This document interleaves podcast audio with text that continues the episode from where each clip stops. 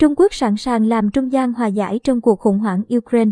Phát biểu tại cuộc họp báo bên lề kỳ họp Quốc hội thường niên của Trung Quốc ngày 7 tháng 3, Ngoại trưởng Vương Nghị cho biết, nước này sẵn sàng làm trung gian hòa giải trong cuộc khủng hoảng Ukraine và sẽ gửi viện trợ khẩn cấp tới quốc gia Đông Âu này. Ngoại trưởng Trung Quốc Vương Nghị cho rằng, nguyên nhân gây ra xung đột giữa Nga và Ukraine hiện nay phức tạp đang xen.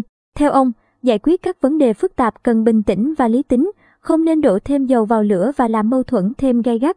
Ông kêu gọi cộng đồng quốc tế tập trung nỗ lực vào hai vấn đề lớn, bao gồm thúc đẩy hòa đàm và ngăn chặn các cuộc khủng hoảng nhân đạo trên quy mô lớn. Ông khẳng định, Trung Quốc hoan nghênh các cuộc đàm phán giữa Ukraine và Nga, hy vọng vòng đàm phán thứ ba giữa hai bên đạt được tiến triển. Trung Quốc cho rằng, tình hình càng căng thẳng, hòa đàm càng không thể dừng lại, bất đồng càng lớn càng cần phải ngồi lại đàm phán. Trung Quốc sẵn sàng tiếp tục đóng vai trò xây dựng trong việc thuyết phục hòa bình và thúc đẩy đàm phán, đồng thời sẵn sàng cùng với cộng đồng quốc tế để thực hiện hòa giải khi cần thiết. Ông Vương Nghị cho cho biết, trong khi tuyên bố Hội chữ thập đỏ Trung Quốc sẽ sớm gửi viện trợ khẩn cấp đến Ukraine, Ngoại trưởng Trung Quốc cũng khẳng định, quan hệ Trung Quốc-Nga là một trong những mối quan hệ song phương then chốt nhất trên thế giới. Hợp tác giữa hai bên không chỉ mang lại lợi ích và hạnh phúc cho nhân dân hai nước, mà còn góp phần vào hòa bình, ổn định và phát triển của thế giới. Ông nhấn mạnh, Trung Quốc và Nga là những nước láng giềng gần gũi và đối tác chiến lược quan trọng nhất của nhau.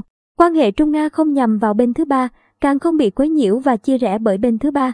Cho dù tình hình quốc tế có nguy hiểm đến đâu, Trung Quốc và Nga sẽ duy trì quyết tâm chiến lược, không ngừng thúc đẩy quan hệ đối tác hợp tác chiến lược toàn diện trong thời kỳ mới giữa hai bên tiến lên phía trước.